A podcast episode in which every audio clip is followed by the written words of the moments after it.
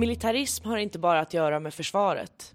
Militarisering handlar främst om idéer och en av de vanligaste är idén om att den naturliga beskyddaren är en maskulin man. På vilka sätt är idéer om kön, säkerhet och utveckling militariserade? Och hur påverkas biståndet? I det här avsnittet av FUF-podden får ni lyssna till den feministiska författaren, teoretikern och professorn Cynthia Enlow. Samtalet spelades in den 25 oktober 2017. Om ni vill se filmen från seminariet så hittar ni den på vår Youtube-kanal, FUF Play. Thank you so much for coming. Uh, my name is Gabriella Irsten. I work for Women's International League for Peace and Freedom, so WILP Sweden, and I'm also a part of FUF. Uh, sit, um, I sit at the in the board of FUF. Uh, what's FUF in English? Swedish Development Forum. Exactly. Thank you. I should know that.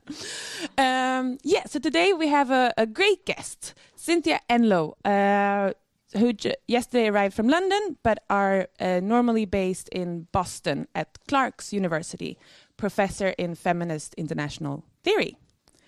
Uh, and is um, mostly known, you have to correct me if I'm wrong, mostly known for uh, gender and militarization studies or theories. Yeah. I am. So the plan is that we're going to pick your brain today. You're first going to start a little bit by you talking about your job or work, and then we're going to open up the floor and have uh, a question and answer section. And we have to finish a little bit earlier uh, because Cynthia needs to go to another meeting at 10, so we have to maybe uh, 20 past 9, 25 past 9, we'll finish it off. Um, yes, do you want to introduce yourself? Uh, more than that? yes, so you don't need this.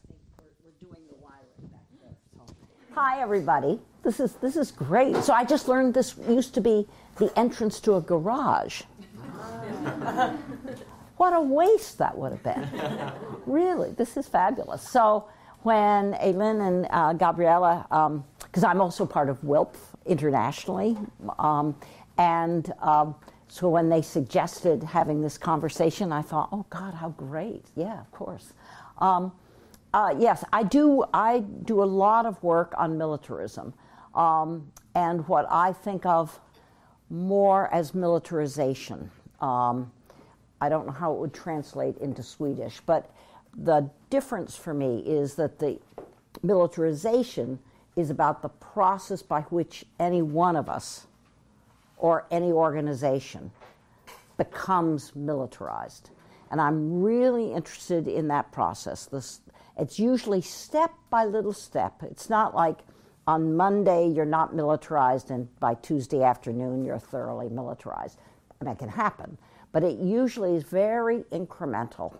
And it happens to your organization slowly, it happens to the um, governments that you're working with or the people that you're working with um, in development work. Um, it can happen very slowly, and it's the process. It can happen in a lot of different ways. Um, and I try. I actually, in my own work, I actually try to be more reflective on how I've become militarized, or when I was on the brink of being militarized, and then usually somebody else, I wasn't smart enough, somebody else said, Cynthia, do you really want to do that? Um, do you really want to become part of that? Is that really what you think? Do you realize what slippery slope you're on? And usually it takes somebody like that to think, oh my God, I didn't realize. I, I was just about to kind of join the parade, if you will. Um, so to become militarized means that you, well, it can happen a lot of different ways, but it, it really means that you are likely to begin to do things or think things that elevate um, militaristic ideas and presumptions. So for me, amongst the most militarized ideas, and it's usually militarism is a package, and we can kind of talk about this. Uh, um, it's it's a multi-part package, and it includes a lot of ideas and ideas that aren't so much what you're promoting; it's just what you think is natural, or if you're working with people who are militarized, what they think is natural. For instance, they think it's natural to imagine that the world is a dangerous place. Now, that may seem very reasonable, and anybody who doesn't think that you think is a bit crazy. Um, but it's a building block for the next militarized idea. And one idea doesn't make you a militarist, it just means you're kind of more open to the next idea, which makes you more amenable to the next idea. And by the sixth idea, you're ready to do things that you didn't think you would really go along with. So the next idea that usually goes along with the world is a dangerous place is that it's natural to have enemies. That that's, I mean, that's just part of being a human, is that you have enemies. That, that's a really, I think that's a really dangerous belief to take on. But for a lot of people, it seems quite normal. It doesn't seem terrible. It doesn't seem ideological. It seems sensical, all right? And that's, I think, what makes it so insidious. Ideas that don't seem as if they're argumentative, they just seem as if, well, you're part of this 21st century world. Um, hey there, how you doing? No, no, no, no, no. We're, you know, this is very informal. Um, and then, so the third idea that builds on this, so they are kind of building blocks, right? But if you think about it in an organization, because this is institutions develop these ideas, not just people. People develop them, but institutions develop them as well. And so the third idea is to think, and maybe they're not exactly in the sequence, but that it is normal for any nation that's a state to have a military. And I'll give you an example when uh, of why it's not normal. Because which countries don't have militaries? Costa Rica, and Iceland. Iceland, right? Now, what's interesting is there have been a lot of new countries in the world in the last 80 years, right? One was Bangladesh, 1970s, 72, right? Um, and there have been a lot of governments that have reformulated themselves in a radical kind of way, including Haiti, for instance. And when um, the dictator was, um, Baby Doc, was ousted in Haiti, there was a real conversation. This is now kind of back channel conversation. Some of it leaked out about whether the new Haiti would have a military. Because, of course, there was the Costa Rican model nearby. And so there was a discussion. The, the Haitian military had been so corrupted, so corrupting, and so oppressive. Maybe it would be better for Haiti to have a professional police force. Now, you have to make sure it's democratic, but, but not have a military. Because who's going to invade Haiti? and the U.S. development advisors said, no, no, if you're going to be a mature state, if you're going to be taken seriously, because watch, this is the slippery slope. If you're going to be taken seriously in the international system by the international community, which meant other states, didn't mean you all. um, if you're going to be taken seriously in the international community, you have to have a military. Well, that's deadly. That kind of thinking that you really have to be to be taken seriously. That's the militarization of seriousness. All right? It's the militarization of what it means to be part of the international community. Um, and so, and then once you have a state military, a militarized idea is where you put it in public life? Where do you put it in the notion of citizenship? Where do you put it in civic values? Right? So you can have a military and try to keep it way off to the side of civic values, not ostracized because you have to keep it in. So, for instance, today in Japan, that is the well, it's probably the most serious debate amongst Japanese ordinary citizens. And I've, when I've been in Tokyo, I have a lot of Japanese feminist friends. And when I've been in Tokyo, they, my feminist friends always take, to the take me to the demonstrations outside the parliament, which is called the Diet in Japan. They take me to these big demonstrations outside the Diet and um, against expanding the mission capacities of the Japanese Defense Force because that's creep. That's mission creep, as they say. But the debate in Japan is really are we becoming remilitarized? Abe, the prime minister, argues to Japanese citizens, many of whom are beginning to agree thanks to North Korea and China. So that's about the enemy bit, right? Not bit, big part. And say Japan won't be taken seriously in the international system and will never get a seat on the Security Council unless it has a proper military. That's the militarization of the Security Council, which, of course, already is very militarized. I shouldn't say, of course, we can talk about that, but the, it's the most militarized part of the United Nations system is the Security Council. And Japan, the Japanese state has, has for years now wanted to have a seat um, on the a permanent seat on the Security Council. And the argument of Abe et al. has been you'll never get a seat on the Security Council unless you have a proper military. So, my interest has been to chart militarism because you'll notice all these building blocks has had nothing to do with gender so far. But I think they are deeply gendered. And it usually goes along with the idea of masculinity and men, which are not the same, masculinities and men.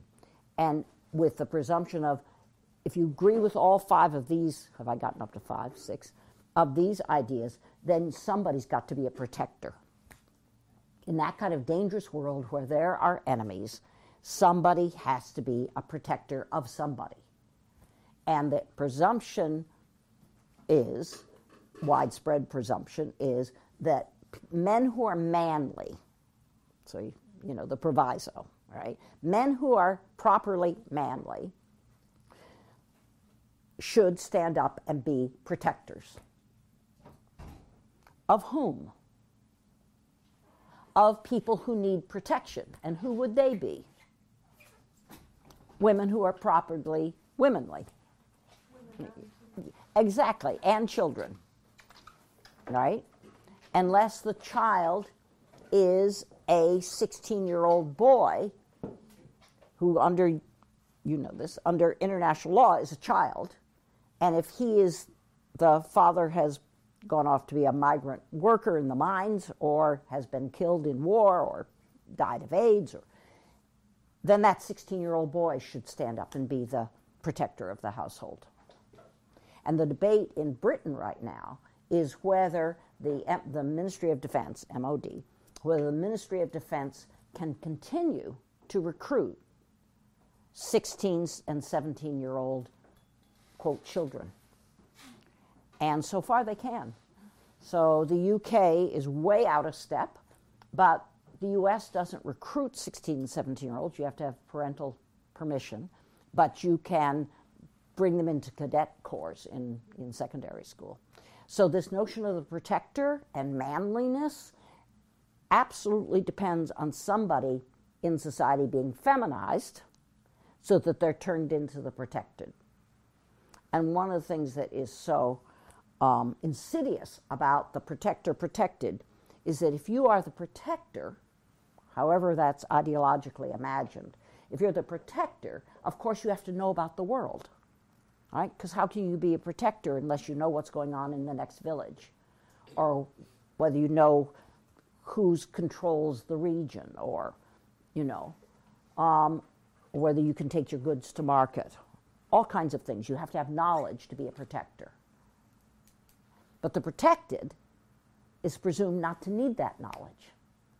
So all of a sudden, you've got the militarization and the masculinization of information, of who's supposed to listen to the news, if you're lucky enough to have a radio, who's supposed to be part of the wider world, and who's supposed to be part of the very confined domestic world. So that the militarization of masculinity is accompanied by the militarization of femininity, but in quite different positions. So, in the work that I do, I try to watch it at micro scales, as well as I'm very interested in foreign ministries' relationships to defense ministries in every country and the shifts that go on and who co ops whom and so on. But I'm also interested in who controls the radio in a village household. So, for me, to understand the process of militarization means you've got to think gender. You can watch militarization. I have a lot of colleagues um, in security studies and all that sort of thing, um, and international politics, who watch militarization, but they have no gender analytical tools at all. And they just miss. They miss the kind of first three steps on the slippery slope. Well, I know slopes don't have steps. Oh well, um, you know, but right? They miss it. Furthermore, they have they really have very little idea about how you demilitarize society, or how you demilitarize a family, or how you demilitarize a region, because they do not know how to think in that granular gender way. But it's a skill. I mean, I wasn't trained, I went to University of California at Berkeley when it was supposedly radical, and, you know, and it was, I guess. But there was no gender analysis anywhere. There was no feminist curiosity at Berkeley when I was in Berkeley in the 60s. None. And so for me, it's all been very recent. And now I realize, my God, if you don't have those skills and you don't have the opportunity to learn those gender analytical skills, you really can't you can't chart it and you can't reverse. You can't chart militarization, you can't reverse it. Not effectively and not for the long run.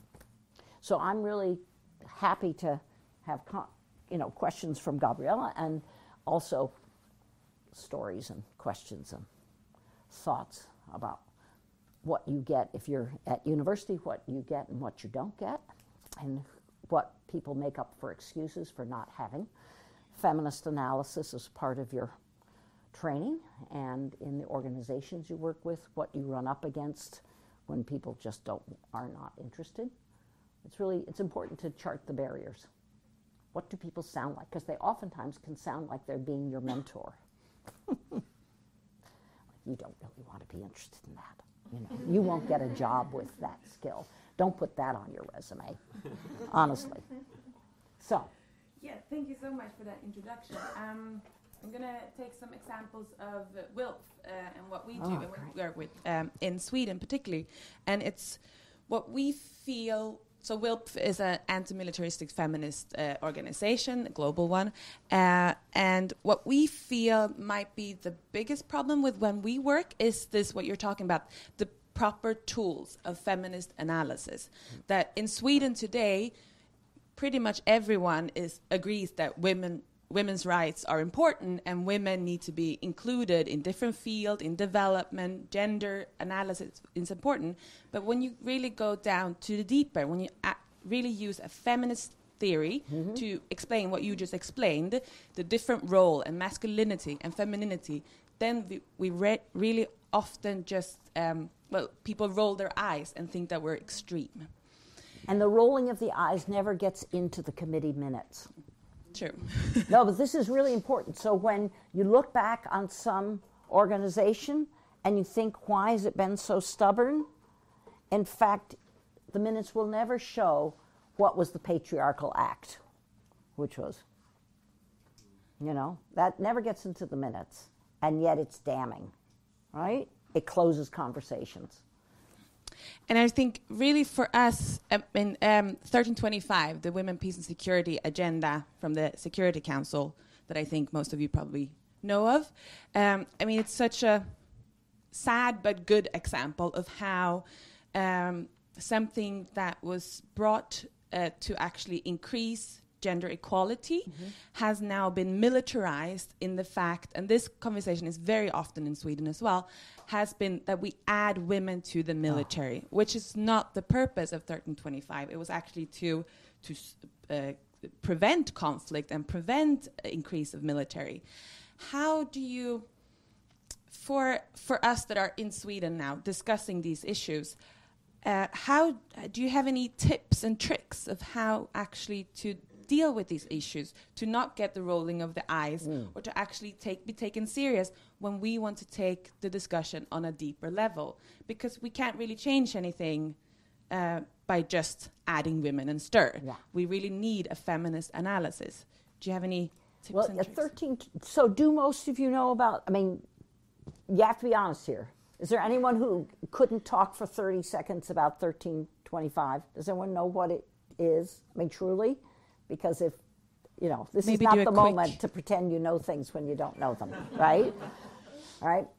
But 1325 was, is based on feminist analysis in the NGO sector, especially feminists who were working in WILPF, in the New York office right across from the United Nations on First Avenue in New York. Um, feminists inside of UNHCR, inside the UN, United Nations High Commission for Refugees. Uh, feminists working inside of Oxfam. Feminists working inside of the Swedish Development um, uh, Department. There was a, it was a whole growing coalition in the. It's very specific in the 1990s, and particularly because of the wars in the former Yugoslavia um, and um, then belatedly an understanding of how misogynist the attempted genocide was in Rwanda, which was not the first analysis, by the way. The first analysis of the genocidal violence in Rwanda, the first analysis, the first headlines um, were not about sexual assault. That came, I know, 18 months later. But, so 1325 was about participation, about analysis, um, about actually trying to think how women experience collective violence and that new understanding to be integral to any kind of peace agreement and any kind of post peace um, rebuilding. Which means feminist analysis was supposed to be right there at the peace table and for years afterwards in the rebuilding of the society. This is what patriarchy does best. It takes it, people who are patriarchal, who have an investment, which can be a lot of men and some women, depending on what their careerist aspirations are. Right? patriarchy wouldn't stand for a minute if some women didn't feel that they got rewards from it. And patriarchy set up so that women feel rewarded by being the protected, by not taking feminist ideas seriously. You know, then you get to be the one who's reasonable and you're chosen for something. Um, and how patriarchy works and sustains itself is by taking a radical feminist idea and shrinking it down to something that is comfortable. So you take this radical idea about feminist analysis in peace accords and in rebuilding societies after conflict, and you shrink it down to adding more women to military forces and maybe to the police force if you can kind of get them off into domestic violence and just put them in that department. Um, and so one thing I think we all have to do is watch the shrinkage process.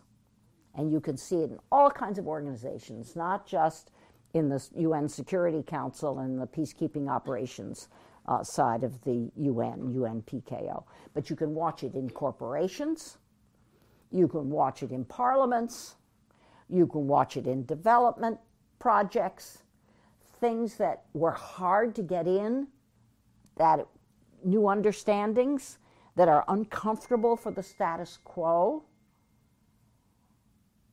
And they're resisted. And then the resistors think, oh, we can live with this. If only we can shrink its meaning. we'll just turn it into a gender focal point. Does all of you know the gender? Have you? Have any of you ever been a gender focal point in a development project? Okay, here's what happens. So, first of all, gender focal points are resisted mightily. We don't need that. We already do it. What does main ah mainstreaming? We've already mainstreamed gender. We don't need a gender focal point in our, you know, water well digging project, right? Feminists inside the organization push for it, or the donors push for it. So then you've got to live with one. Well, here's what you do you choose somebody who already has a full time job in the organization. And then this is how it works, by the way. And then you appoint them gender focal point. Oh well, you already have a full time job, but you can just you can just add this on. So almost all gender focal points are appointed amongst people who have full time responsibilities. Secondly, you just appoint a woman. Any woman, that's okay. It doesn't matter. You never make sure that she gets the opportunity to learn gender analysis. You just appoint her. I mean, you know, most of us weren't born with gender analytical skills, right? So you appoint somebody whether or not they've ever had training and experience in this.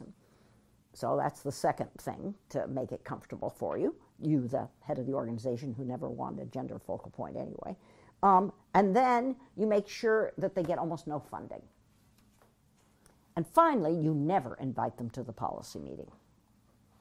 They hear of it afterwards and then they're supposed to deal with it.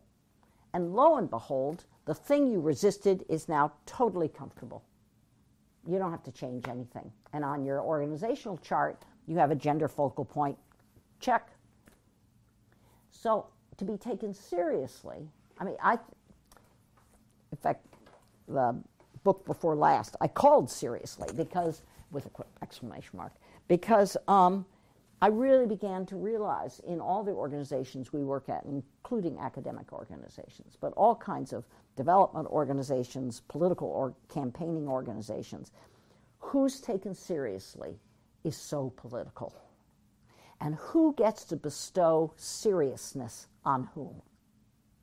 Because serious to be taken seriously is like beauty. It's in the eye of the beholder you, I mean, you can work really hard to be taken seriously, and we all do, right? You think, I won't wear that to that meeting, right? I mean, you do all kinds of things to try and think, I want to be taken seriously today. You adjust your tone of voice. You try to use the language that, at least for the first sentence, will be heard before you actually move into language that's probably pretty unfamiliar to some of the people you're talking to. You do all kinds of things to be taken seriously, but you don't control it, right? And that notion of who is serious, and I think as far as strategies, I think yes, you do have to try and think where the people you're trying to persuade are. And I don't think that to, to try and think that isn't meaning you're immediately selling your soul. Unless you give up too much for the sake of being taken seriously. And by the time you're further down the road, you've given up whatever was the innovative thing that you really wanted to persuade your colleagues of. So it takes a lot of kind of careful monitoring. But the other thing is is to catch people when they're not taking it seriously. So like probably like most of you, I've spent I don't how many how much what proportion of our life pie do you think we've all spent in meetings? But meetings are really interesting, aren't they? Right? If I were an anthropologist, I'd study meetings, right? Um, and it took me a while um, to be able to catch people when they chuckled and I'd say, Charlie, that actually isn't very funny. Or, better, because it sounds a little more friendly. I mean, these are people you're going to meet for the rest of your life if you're in that organization. I'd say, Charlie, what's funny?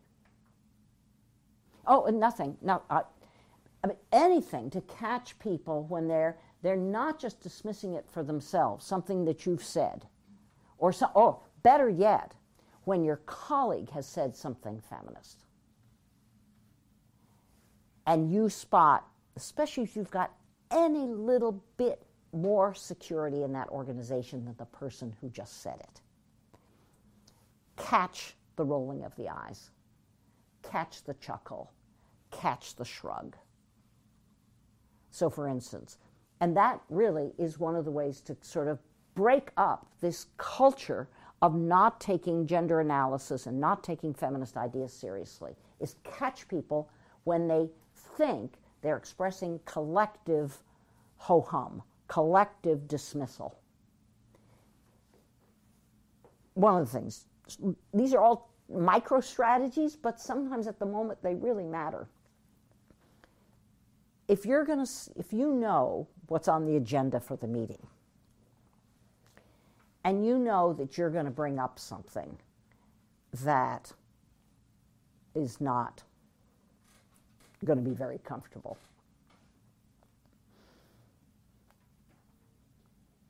Say something to a colleague ahead of time and say, look, you, I'm going to say something because I think we're really going down a very masculinized, patriarchal, maybe even militarized path on, on this little this project. Say something to somebody else that's going into the meeting with you and say, I'm going to say something in this meeting. You may not agree with it, don't worry about that. But could you just make sure that the whole meeting pauses to consider what I'm going to say? So when I say something ahead of time, you have to, you know, script it ahead. Could could you as just a good friend colleague, could you when I say it just say something to the effect of, "Oh, I hadn't thought about that before. Could we pause for a minute and have a discussion about that?" Because otherwise, what will happen is you or your good feminist colleague will say something, and the person who's running the meeting will rush right ahead, right? Will rush right ahead and act as though you'd never said anything. And to get your good buddy, or you if you're the buddy, say, could we just have a bit of a discussion about that? That's something that I haven't thought about before. That can help break up that process. Oh. Thank you. I think we can. I think we can all use that in our everyday life. So that's Yeah. great tips. Thank you. I wanted to go back with because we do see globally an increase of militarization, and mm-hmm. also so in, in Sweden, and maybe emphasize a little bit more the how you see that particular development is being militarized in the world today. If you have any examples or um, and how you you also said that it's very important to demilitarize it once you have militarized. Yeah. But do you have any good uh, um, examples of something that ha- when it actually has worked, or actually that you have demilitarized something? Yeah. Uh, the, in development work, the first clue that a lot of, I work with a lot of friends who are in development work um, in the global south. And um, the first time they really got nervous and said, Cynthia, there's something going on. I'm not sure what it's going to do to our organization's work. And that was about the need for military convoy escorts. We're not going to be able to get our well digging equipment in unless we ask the local military um, or the local, the local militarized militia or the local state military um, for an escort, which may seem totally reasonable and certainly you want to protect development people in the field. You don't want to put them at risk um, both local people and international people who are working on that project. But here is what one has, what my friends really say is really watch out. And this is about protector and protected. Because no matter what the actual gender is of the people who have accepted the convoy, they become feminized. Because now they are the protected. And they are protected by the military contingent that is the escort. And what friends tell me is that the escort, the military escort, more and more calls the shots. well, you can't really go there, you can't go there then, you can't call the village together to distribute what you've got. You have to play by our rules. You want us to be your protectors, your escort, then we get to say what's reasonable, what's doable, what's feasible, what's safe. And said, and a lot of, be very interesting if any of you are doing also research.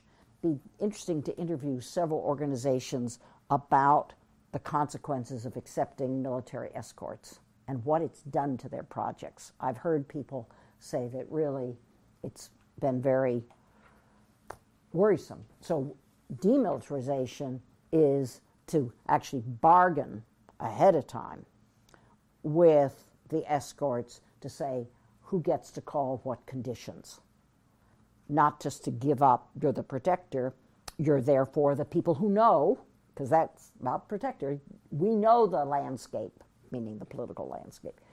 Um, but ahead of time to set, look, we've got a mission here as development people, distributing whatever we're distributing, you know, medical care goods or food or equipment for um, agriculture.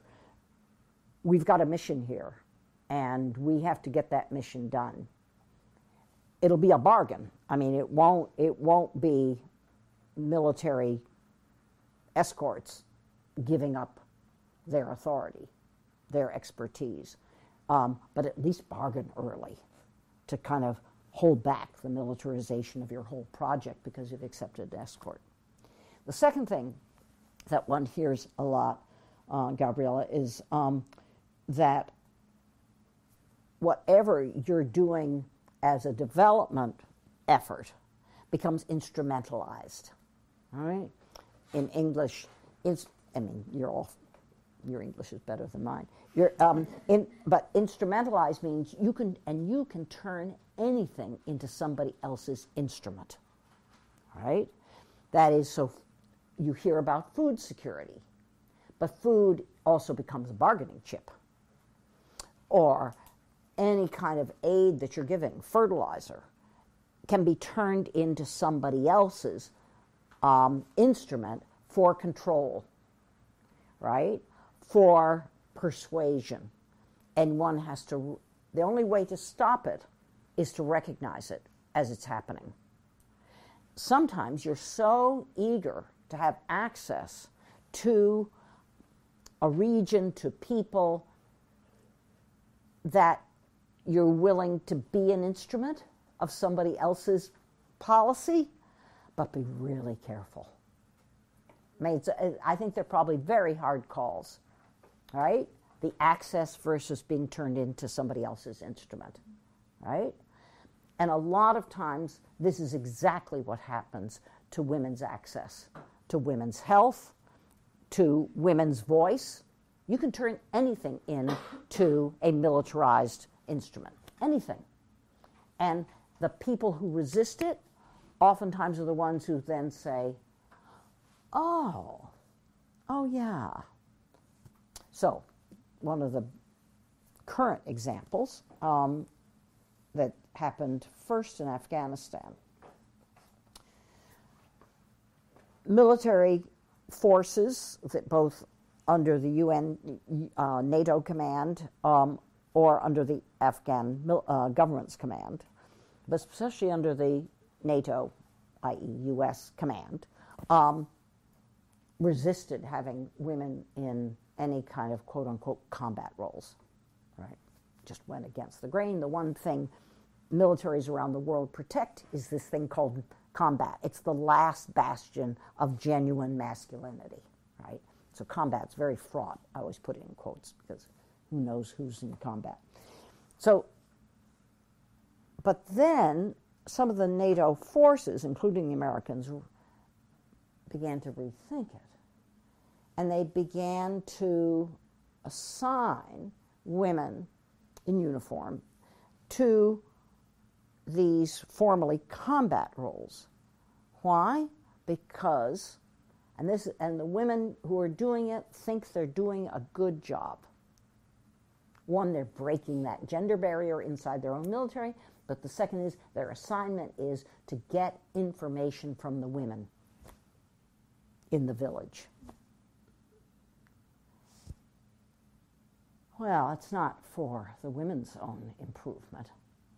It's because the military command has figured out, oh, that's a whole source of information that we haven't been able to get because our male uniformed personnel can't go interview women in a Afghan village. Oh, but the, the women could. And if you listen to some of those women who've been assigned to those jobs, they think, and they're not being just puppets. I mean, they really, you know, because again, they have double incentives. They really do want to break down their own military's patriarchal system of assignment, but also they actually think they're giving the village women voice. But to whom?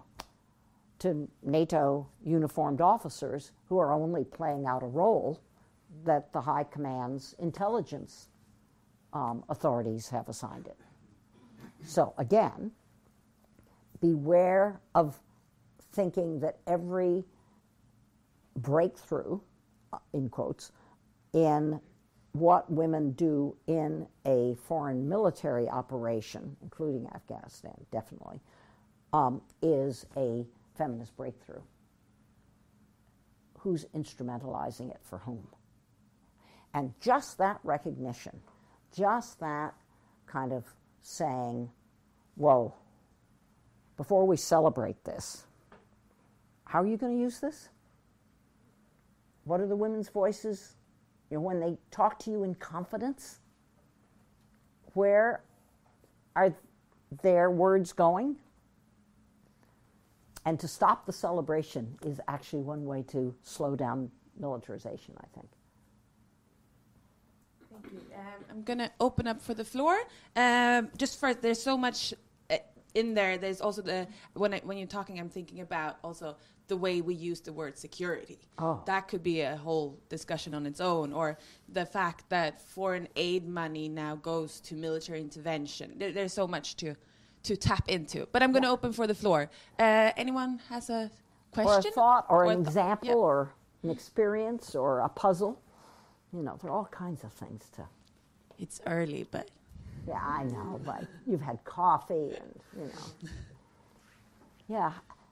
I mean, are you getting, you know, those of you who are in some sort of training situation, are you getting gender analysis? Is this the kind of, you know, tools that you're being equipped with so that, you know, you're ready, able? And if not, how are people resisting?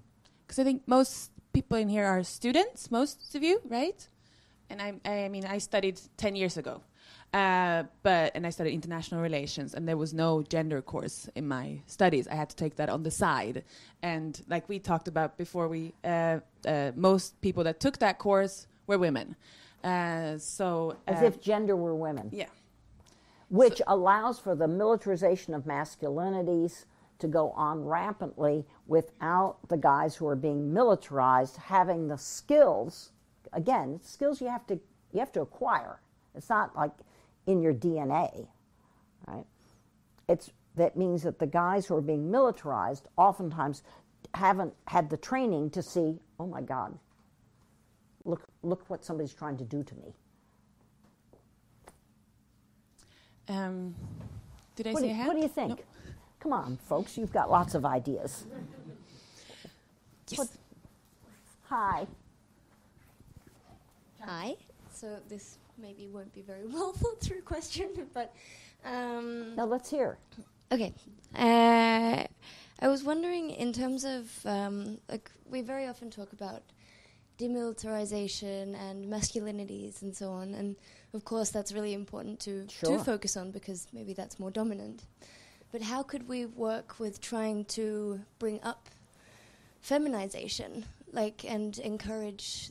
Um, I mean, not feminization. Sure, sure. It's, uh, that's a terminology. yeah. Yeah. Uh, but kind of instead of so I was recently in uh, in Uganda interviewing men and women about gender roles, and it struck me that very often people were always talking with women how they can be included more in masculine spheres. Yes. How could we work more with trying to include men in more traditionally feminine spheres Right. and encourage men to be comfortable with taking on more traditionally feminine roles and and attributes.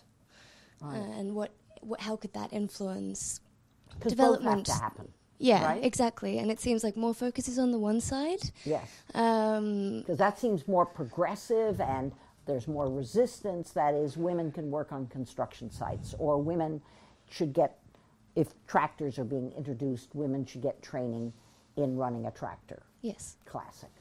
yeah But not the other way. yeah and how, how would that how do you think that that could and should play out in the development world and, and what could the outcomes be of that I'll give you an example of from Oxfam. I did a um, of how it gets continued because nobody asks.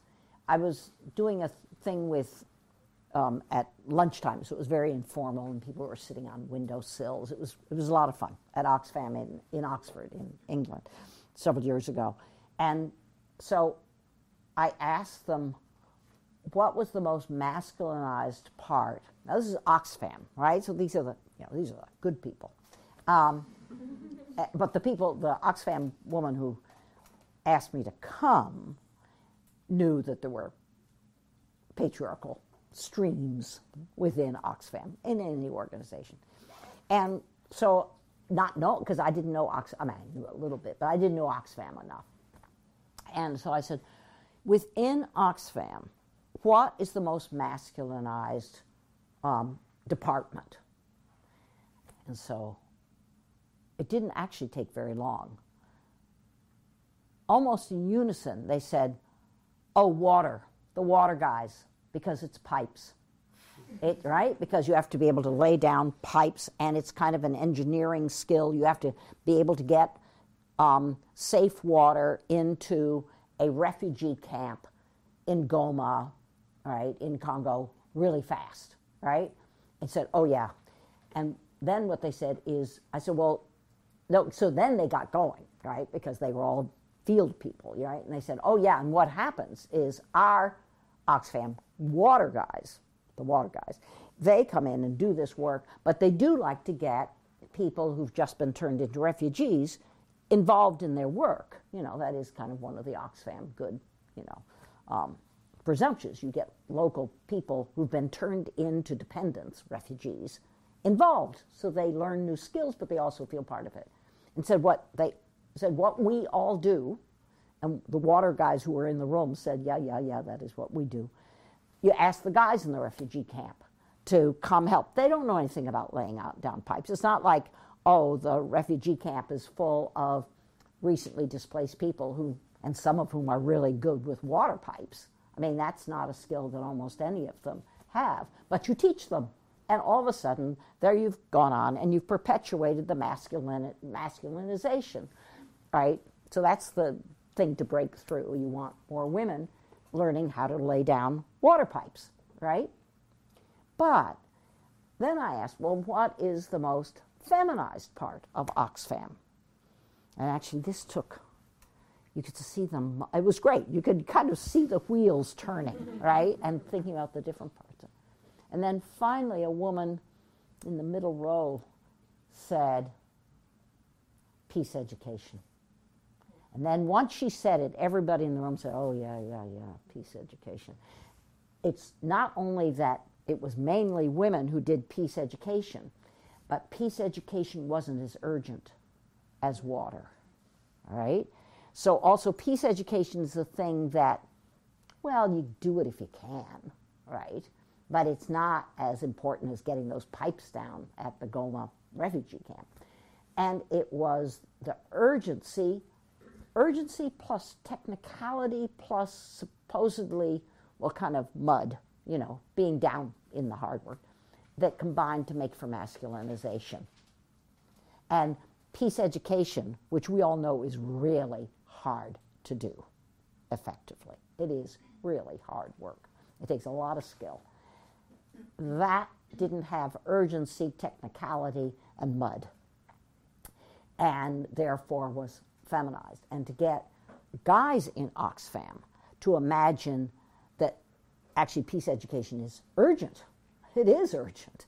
It is difficult. It does take skill, and therefore it is something that they don't lose any of their status as manly men to become really good peace educators.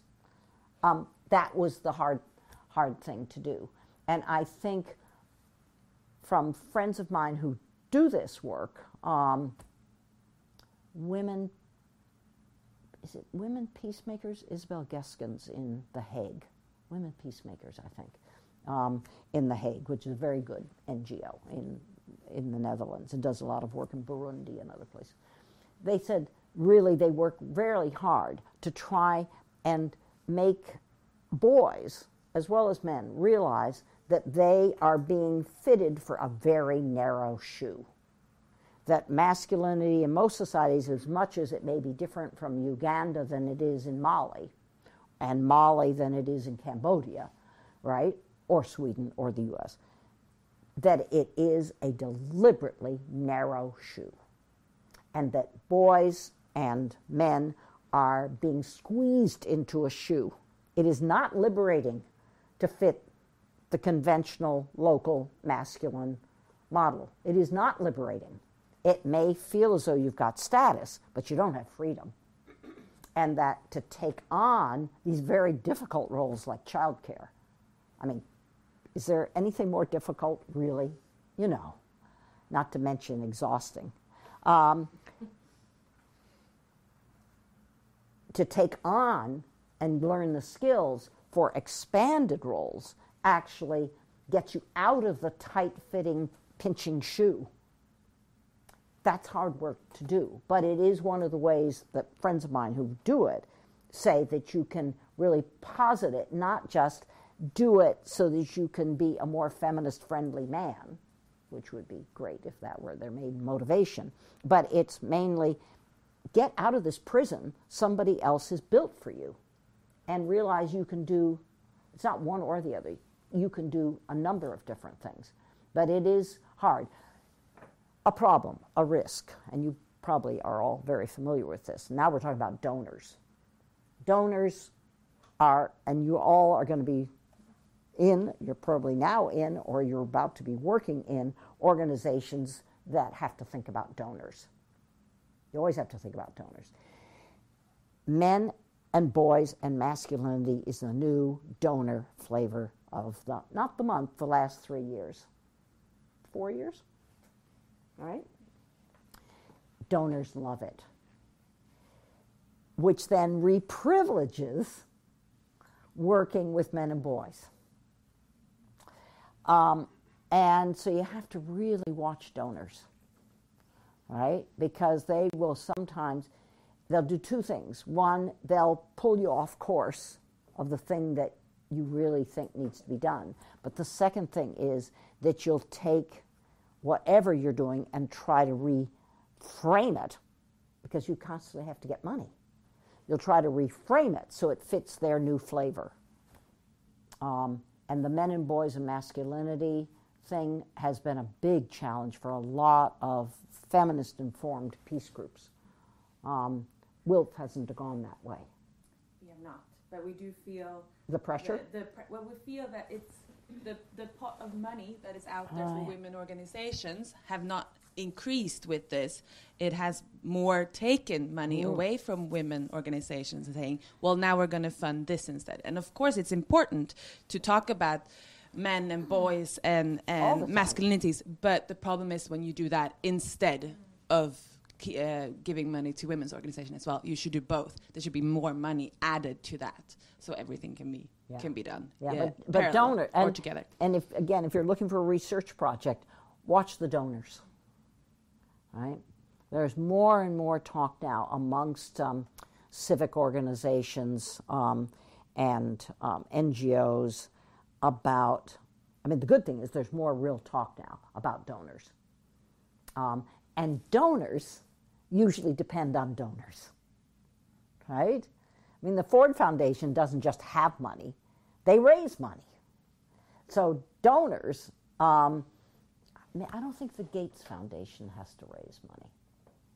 I mean, I, you know, I mean, really, I'm trying to think of there. There are not many organizations that look like they're the big donors. Yeah, Just, just a question to that as well. Do I need, do I need the mic? Yeah, just For the recording. For the record, yeah. Uh, my name is Maria, Maria Bard, and I work for an Hi. NGO. Hi.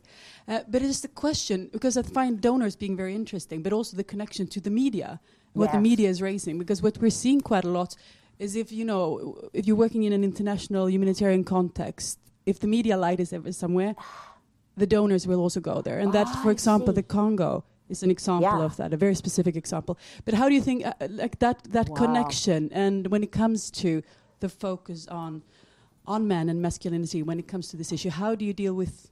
What do you think of the media's role in that, in connection to the Wow.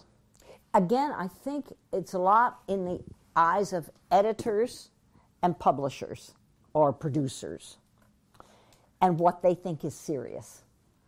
Again, it, it, so one of the things, you know, would be, this would be really interesting.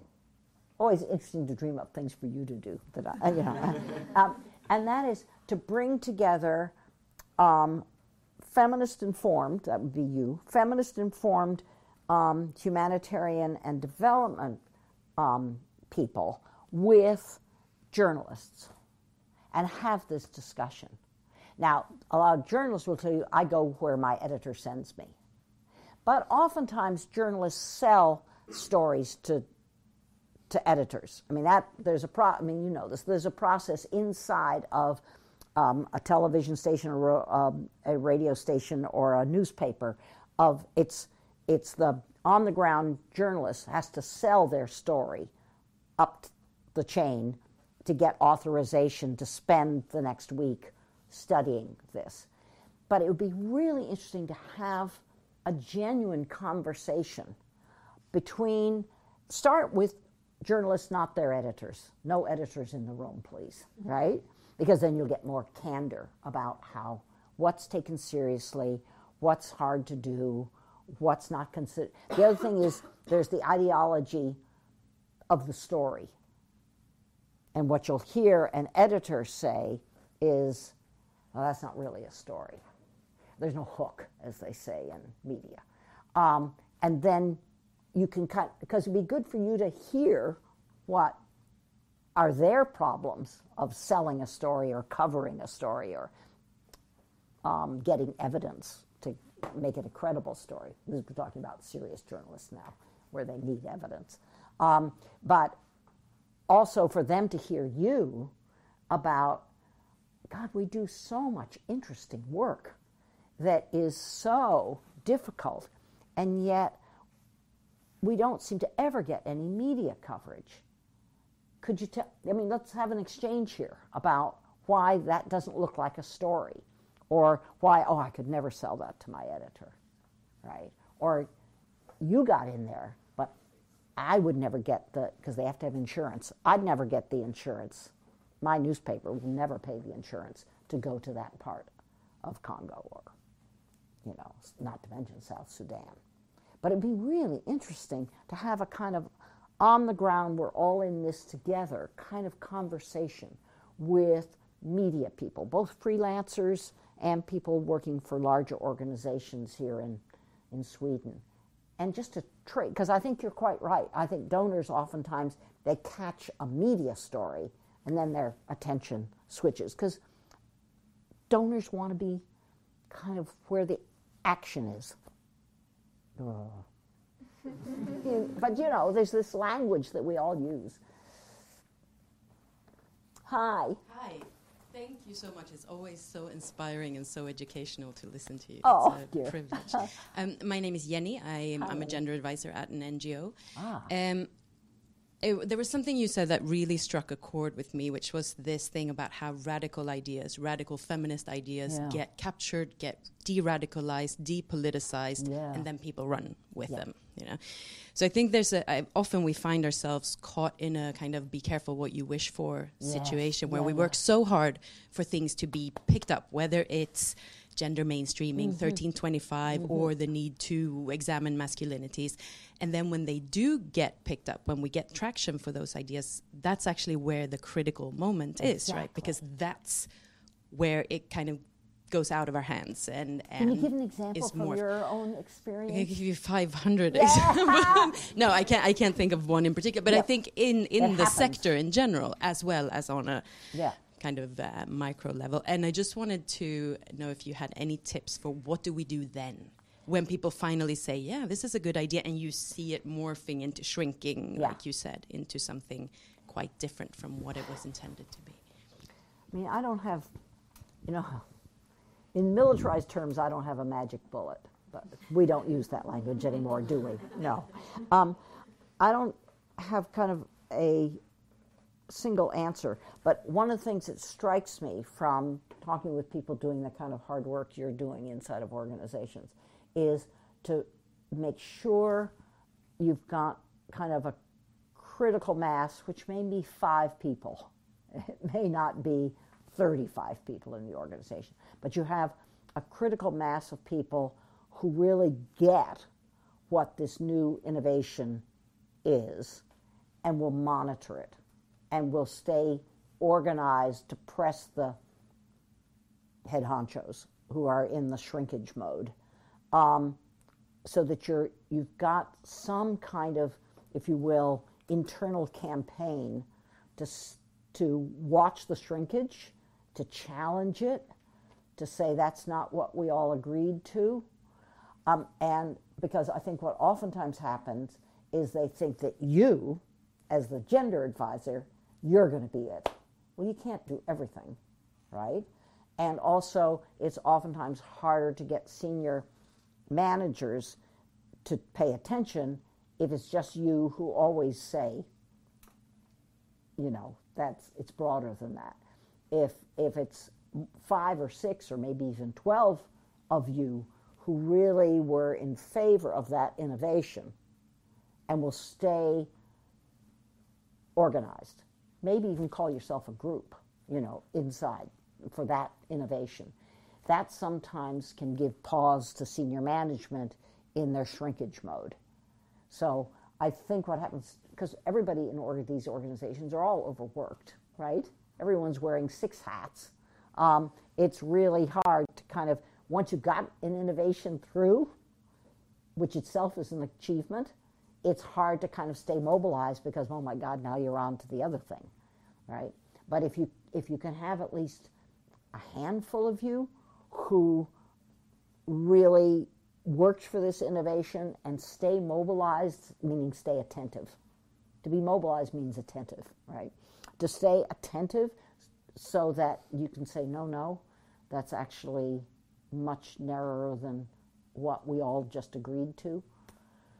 It's not, you know, not to mention if you can get anybody outside that you're working with, that your organization is working with, to have a stake in the full innovation, not the shrunken version of it. And because sometimes people outside have more access and are taken, quote, more seriously by senior managers, the shrinkers, um, than you might. So those are two things, is to build that kind of cross. I know, it's easier said than done. I know, I know, I know. Yeah, hi. Well, I'm not sure if it's a question, but um, hello. Hi, hi, yeah, let's hear. Okay. Well, my name is Melissa, and um, Hi, I am Melissa. a student, or well, sort of about to finish my studies, um, and I study international relations. Yes. Oh, and um, You're brave. yes, and uh, one thing at first, I just want to share a little bit my experience. One thing I've realized is that um, throughout our whole like three four years of studies. Um, we've had very little gender um, like Oh, courses, if I should say that. We don't really have any course specifically on gender, actually. You get a week. Yeah, about that. Um, Yeah. Obviously, we have all these like different IR issues that we go into, but then when it comes to the gender, they will add that like one seminar on gender, but then thousands on like power and Yeah, all yeah, other stuff, security and all other like typical um, IR matters. And so I, I don't know, somehow I just feel it's like so unfair for us who are actually interested in writing about gender Yeah. issues. Because when it came to the, the point of writing my bachelor thesis, I got a lot of uh, opposition from my professors, Oh, not boy. except one who's a gender scholar, obviously. so she was very encouraging. she actually said that she would be my um, supervisor. Yeah, because so sometimes that was the hard good. thing is to find the supervisor, right? Yeah, but at least we have her. But she's Yeah. the only one at our department. So but every other work with her. person, um, every other professor that I was trying to speak about this, like the, my Yeah. topic before, they were very um, like resistant. And someone was telling me, "No, you're going out of the topic. This is not IR related. This is not IR related." And I was and I was trying to like discuss with this professor and telling him, "But these are all the articles I found, and these are in IR journals. These are IR related. Like there is a whole subfield of feminist Yeah. IR scholarship." But I mean. Okay, so that I just wanted to share that. First of all, it's very hard, even when you're It is. trying to, Oh, because it's they're so res- like resistant. That's Yeah. one thing. Um, And also, they, they talk about the narrow shoe of masculinity. Within the narrow shoe of nas- masculinity is the toe of masculinized IR that is just pinched, right? And so your professors say that's not IR. Oh. That, that's what the others said, except the one who is a gender scholar. Yeah, so she was really Yeah, yeah, pushing she- forward, like you should really do this. So I ended up doing a field study actually in Tanzania, um, Ah, great. looking into NGOs, which also that was also another debate because, I mean, there are different obviously actors in international Yeah. relations, but mostly like at our department they want us to focus on states Oh, or man. institutions. Um, and I'm more interested in NGOs, Yeah, so that who was also another issue for me. Right. because well first of all ngos are not like they don't want us to get into that topic it seems and then because i was doing feminist ir so that was both a very bad combination but anyways um, once i went to tanzania it was very interesting because i was looking into like um, ngos perceptions of like gender mainstreaming Ah, and mhm. if it works or not Yeah, basically in tanzania but one thing that i noticed um, speaking to the people who the ngos that usually go and train um, the staff of the um, what is it the politicians in Yeah. tanzanian government Yeah. um, they were saying that yeah we're trying to i don't know if they're getting it Mm-hmm. because it seemed that one uh, also i just thought about it when you were um, speaking about this being a gender focal point in the Yeah. organization so i was just um, i just wanted to mention it because one thing i saw was that so these ngos would go there and train Mm-hmm. the politicians but then they would like when it comes to like gender mainstreaming though they have it in paper they mostly ref- refer it to like oh but that's that's for the gender um, department or that's for the gender minister and like there's no ownership of that That's right. even though like it is there on paper like they have a gendered budget question marks but Yeah, right, right. um, but then like no one actually takes it serious and then i don't know somehow i'm just trying to understand like how can you i understand that tanzania obviously is a very patriarchal country like if you look yeah, into but so is the every structure other country. yeah, but I'm just trying to understand. It was a bit um, frustrating for me to see that. Um, so you have these all things like very beautifully written on Yeah. paper, but then it's not really happening in practice. And it's not just because of Tanzania being a country whose institutions is not as strong as Sweden and such, but Mm-hmm. it was actually like a more like deeply rooted within the people who are supposed to implement it. They don't even understand gender themselves. No. So, so that's the issue. Well, uh, but the thing is, that is for for your dissertation. That is your finding. I mean, that is a finding. It's for you, who's a feminist. It's a frustrating finding, but it is a finding, right? Don't let anyone tell you that. Oh, you didn't find what you set out to find, because in fact, you found how gender mainstreaming is dismissed, how it's marginalized, how this globalized language of um, international aid, right, and development, how what is how does it get implemented on the ground in a way that doesn't have anything to do with the larger mandate and mission. And I think that that is what you found with the NGOs and their relationships to the politicians in Tanzania. That's really interesting. I don't know of anyone else who's actually written about that. I have friends who talk about it, but because you know it's so frustrating.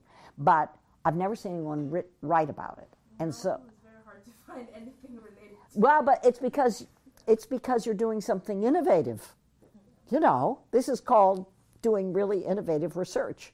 And so don't for I mean, don't for a moment think that what you found is a non-finding. It is a finding and it's a finding that people talk about over coffee, very strong coffee, um, maybe Tanzanian coffee, um, but they don't write about in a formal kind of way the way you're going to write about it. Um, but it is also true in academia. IR is one of the IR and economics. Well, economics is so difficult. I mean, as a discipline. Um, but they are amongst the last bastions. But there is the Journal of Feminist Economics. Do you all know the Journal of Feminist Economics? Um, and within IR, there is the um, um, the feminist journal. Yeah, and we all created that journal precisely to have a kind of physical um, evidence that um, feminist IR scholarship exists. It is real. Big publishers, that's Francis and Taylor, a big British pub, publish it. It's a refereed, oh, it's a refereed journal. See, we're trying to be taken seriously. Um, but, but that's one of the reasons we all decided, there are about 20 of us, I guess, decided to, because it's, you know, it's all unpaid work to put out a journal. I mean, you all may think that academic journals are mainly powerful gatekeepers. Actually, it's just all unpaid work that everybody does because they care about. And if I can just put a footnote here, think about actually subscribing to International Feminist Journal of Politics or any other feminist journal. Think about actually being a subscriber, and here's why. Because when you find the articles, and we all do this, you know, you're trying to be efficient, you cherry pick the articles, but when you get the whole issue, you hear the editors saying why they put the issue together the way they did. You get to see, well, who's on the advisory board, right? How broad a range of countries and disciplines or, you know, interests are there. And you get to have a feeling that you're actually reading something that a group of really living, breathing women and some good men um, created. It's a really different thing to get a journal. I, don't, I mean, don't stop your cherry picking, you know, that's what you have to do. But think of it, because they're all student rates too. Get, um, get at least, subscribe to at least one or two honest to God, living, breathing, hard copy journals because it really gives you a sense that you're part of a community, a community that's creating this, right? And that just gives you a different feeling. It also says you can wave the real issue in front of the mentor, you know. Uh, which, Last question, and I think we oh gosh, how do oh, Okay, 'cause I um, too thank much. you very much. Um, I would like to ask you about the, um, I don't know, like the, um, I mean, we have we have pat- patriarchy, but we also have like uh, several power orders, and how to how to Ah. include those in the gender analysis, basically. Um, I'm thinking about gender mainstreaming Yeah. um, as a particular example where we have um, this gender strategy that somehow taps into maybe new public management and and Ah, right. things like that. So how do we address the uh, gender and also a multitude of, of power orders? Yeah. I, I think over the years, this is why I do a lot of political economy, even though, as Gabriella said, I spend a lot of my waking, sometimes my sleeping hours. That's bad news. Um, uh, thinking about militarization and the relationship of patriarchy. And I use patriarchy a lot. It's a much bigger, it's a power order, right? It's not just sexism, right? Sexism is part of patriarchy, misogyny is part of patriarchy, but patriarchy is the big power system um, with people. It's not abstract.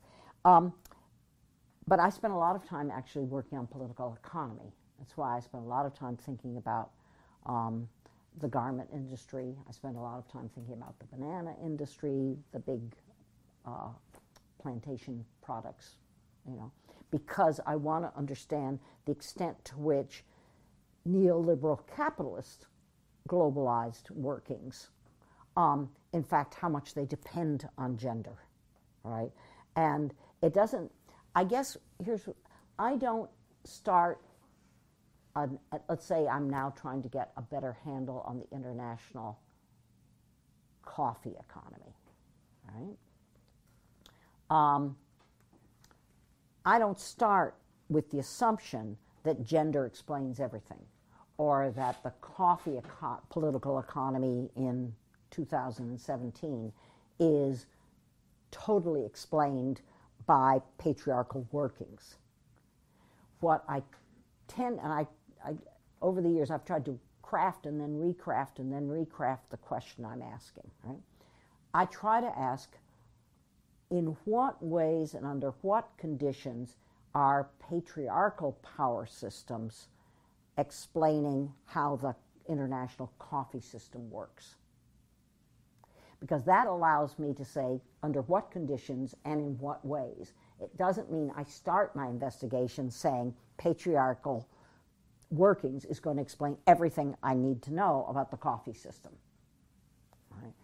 Um, but it does mean I at least have it right in the forefront of my mind. Because a lot of people who work on international political economy, and if you're doing development or humanitarian work, you are working on international political economies, right? Um, foreign investment and plantations and, um, and banks. Um, a lot of people who work on globalized political economy always prioritize neoliberalism, neoliberal capitalism, as if it explains everything. And then underneath that, if you're interested, you can watch the gender dynamics at work.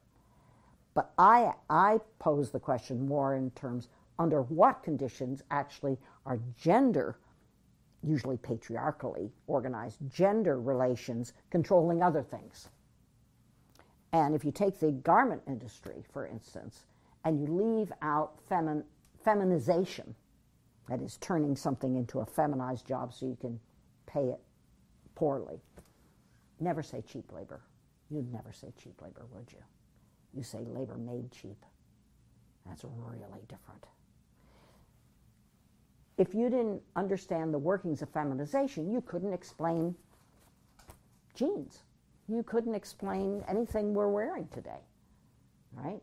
So to ask the question so that you you can find whatever you're going to find and you might be surprised, but you don't say, okay, it's neoliberal capitalism, then I wonder where gender is.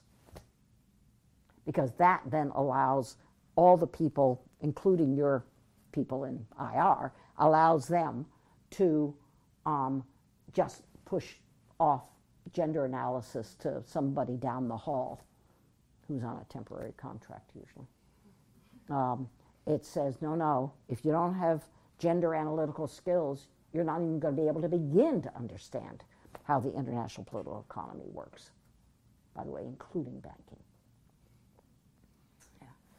Well, thank you so much. Oh, wow. Uh, it's a great start of the day. Let's Yeah. go change the world. Yeah.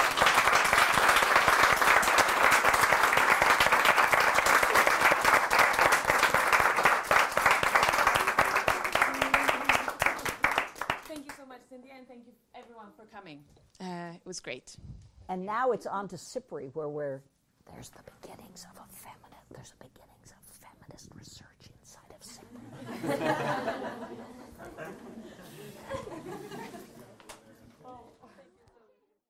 Tack för att du lyssnat på FUF-podden.